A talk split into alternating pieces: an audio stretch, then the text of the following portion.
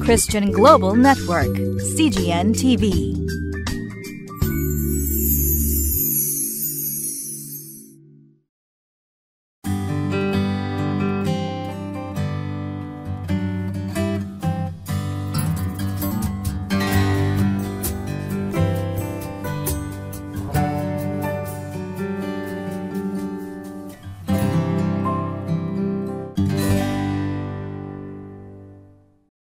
皆さんご機嫌いかがですか？リビングライフの時間です。私は埼玉県にあります北本福音キリスト教会の牧師小西直也と申します。今日も皆さんと一緒にリビングライフのテキストを用いながら御言葉の素晴らしさを味わいたいと思います。今日は2月の13日の金曜日です。今日の聖書の箇所はヨハネの福音書10章の31節から42節までです。リビングライフの今日のテキストの箇所には「信じれば御言葉の奥義を悟るようになります」と書かれています。まあ、この言葉を参考にしながらまた御言葉の意味をともに考えていきたいと思います。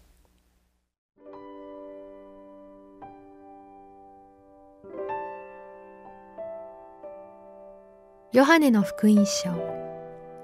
10章31節から42節。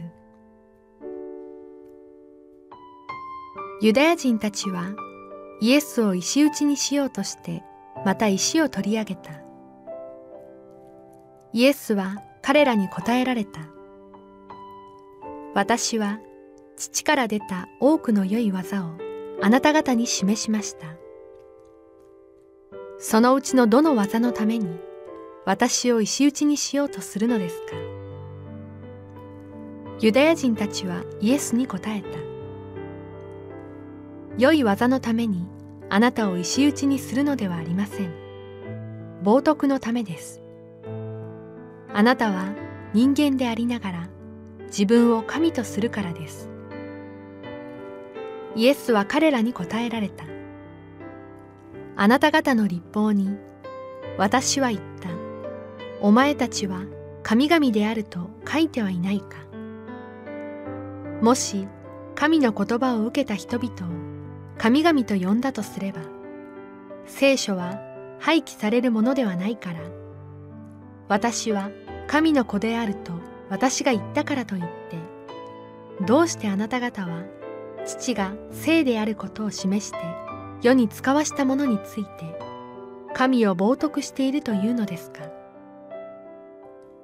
もし私が私の父の御業を行っていないのなら私を信じないでいなさい。しかしもし行っているならたとえ私の言うことが信じられなくても技を信用しなさい。それは父が私におられ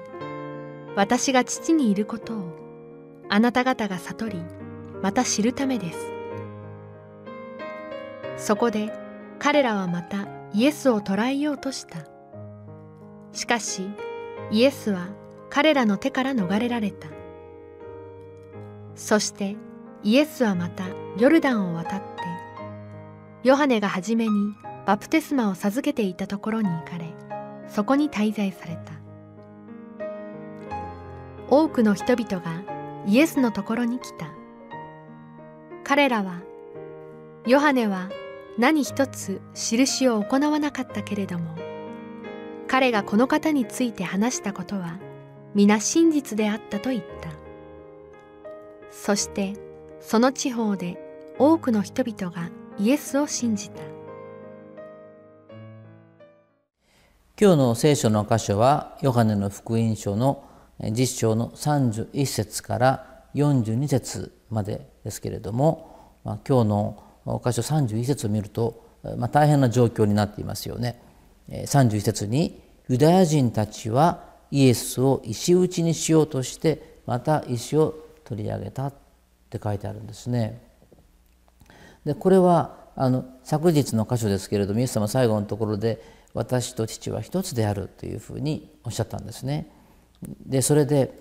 神でないものがまあ、自分を、まあ、それ神とするわけですからそれに対して、えーまあ、非常に激怒したんでしょうね。特にイエス様の周りにいた、え、特に指導者たちユダヤ教の人たちは、まあ、イエスをこの石打ちにして殺そうとするというふうな状況なんですまあちょっとこう、えー、騒然とした状況なんですけれども私はいつも不思議に思うんですけれどもこの宗教家である人々がどうしてこのようにこうすぐにですね、まあ、イエス様は何度も殺そうとしているところが出てきますけどこういうふうにイエス様を石打ちの刑にしてしまおうかというふうに思うのかということがすごくあの不思議なんですけれども、まあ、でもイエス様もあの三条の水空の中でその、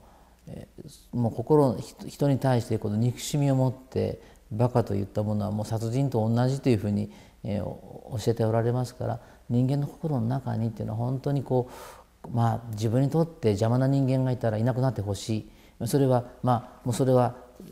殺人とほとんど同じようなものっていうことだと思うんですけれどもなんか人間の心のこう、えー、その罪深さっていうんですかね。それを思わされる記事ですね。であの イエス様はそれに対して32節で言われたんです。私は父から出た多くの良い技をあなた方に示しました。そのうちのどの技のために私を石打ちにしようとするのですか？イエス様はこの自分を今殺そうとしているわけですよね。人々は。もう石自分に向かって石を投げようとしている人たちに対して、えー、本当に冷静にその対応していらっしゃるなと思うんですけれども一体どのことで、えー、石打ちにしようとしているのか良い技をしているのにこれまでもそういう何か奇跡を行ってもまた教えを語ってもこういうことが起こっているわけですね以前にも。その時にユダヤ人たちの答えは良い技のためにあなたを石打ちにするのではないと言ってるんですね。この33節で「冒涜のためです」と「あなたは人間でありながら自分を神とするからだ」ね、確かにあの聖書の教えでは人間が神と自分を神とするのはそれは冒涜になるわけですよね。でですからそのユダヤ人が言っていることはあなたが言っていること行っていることはそれは立法に反するものだ神を冒涜するものだ神でないものが神であるとすることは立法に反してそして立法に従えばこれは石打ちの刑に値するのだだから石打ちにするのだというふうに言っているわけです。それに対してイエス様が何て答えられたでしょうか？34節を見てみます。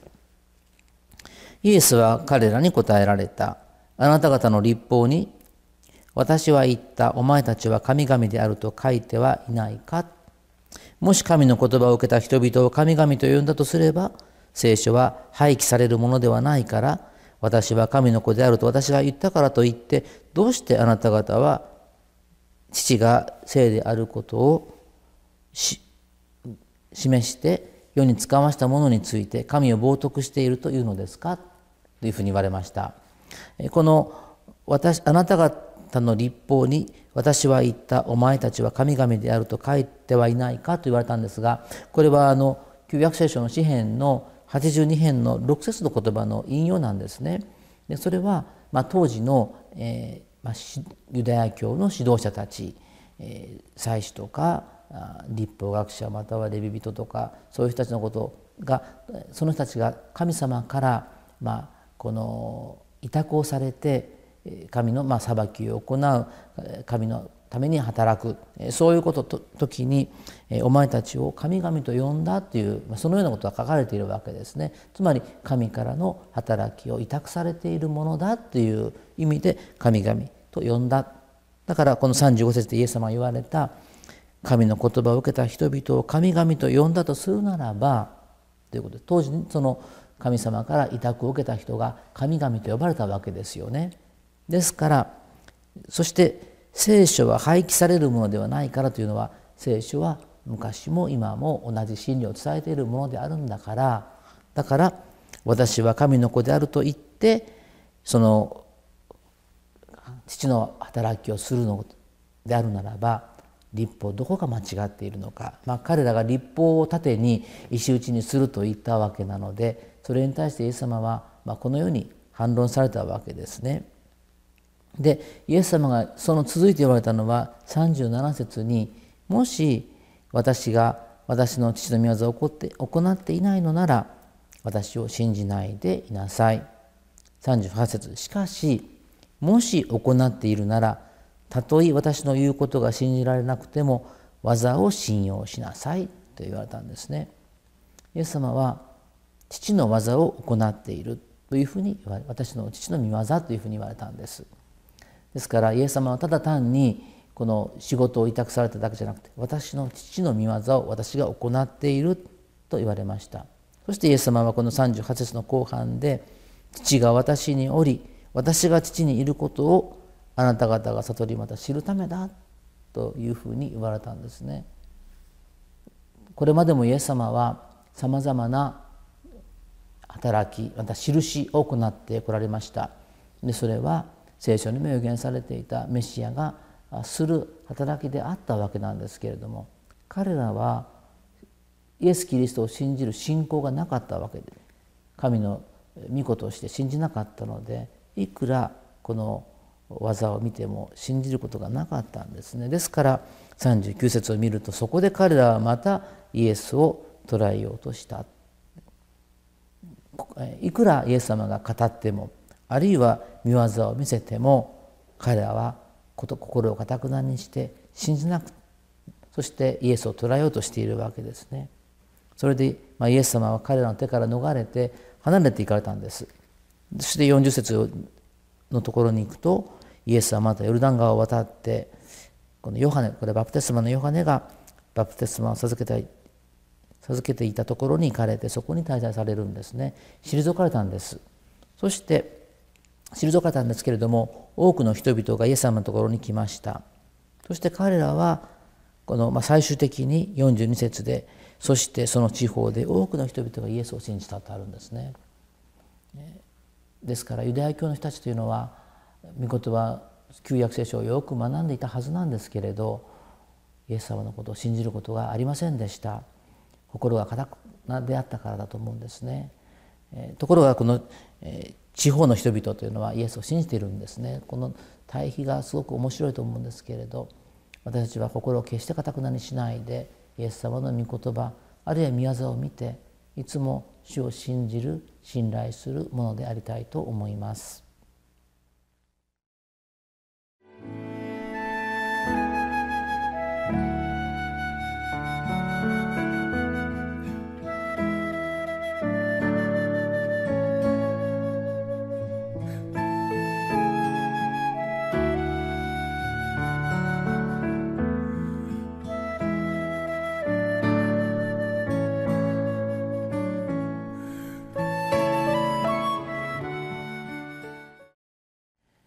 今日の箇所では、え、特にこのユダヤ教の人たちがイエスを石打ちにしようとして石を取り上げたりあるいはイエス様の言葉を信じないでイエスを捉えようとするところが出てきます。イエス様がどんなに語ってもどんなに印を見せても心をかたくなにするとこのような反応になってしまうんですね。私たちもこれは警告の言葉として私たちの生活の中でも理解できないことが起こったりあるいは御言葉の意味がよくわからない時もあります。けれども心をかたくなにしないでいつも私たちはイエス様の御言葉あるいはイエス様がなさった御業を見て主を信頼し主に主の御声を聞き主に従っていくものでありたいと思います。それではお祈りをいたします。恵み深い天の父なる神様今日の箇所ではイエス様がいくら語ってもまた見業を行っても信じることのない人々の姿が描かれていました。どうか私たちがそのように心をかたくなにすることがなく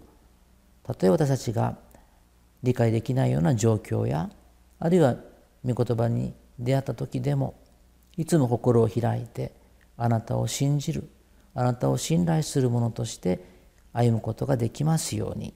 どうぞ私たちの霊の目を霊の心をいつも開いていてください。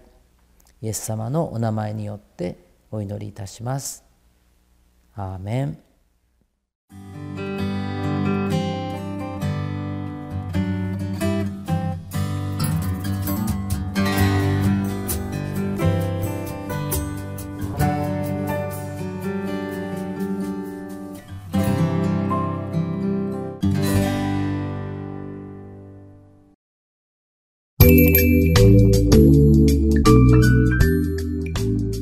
Christian Global Network, CGN TV.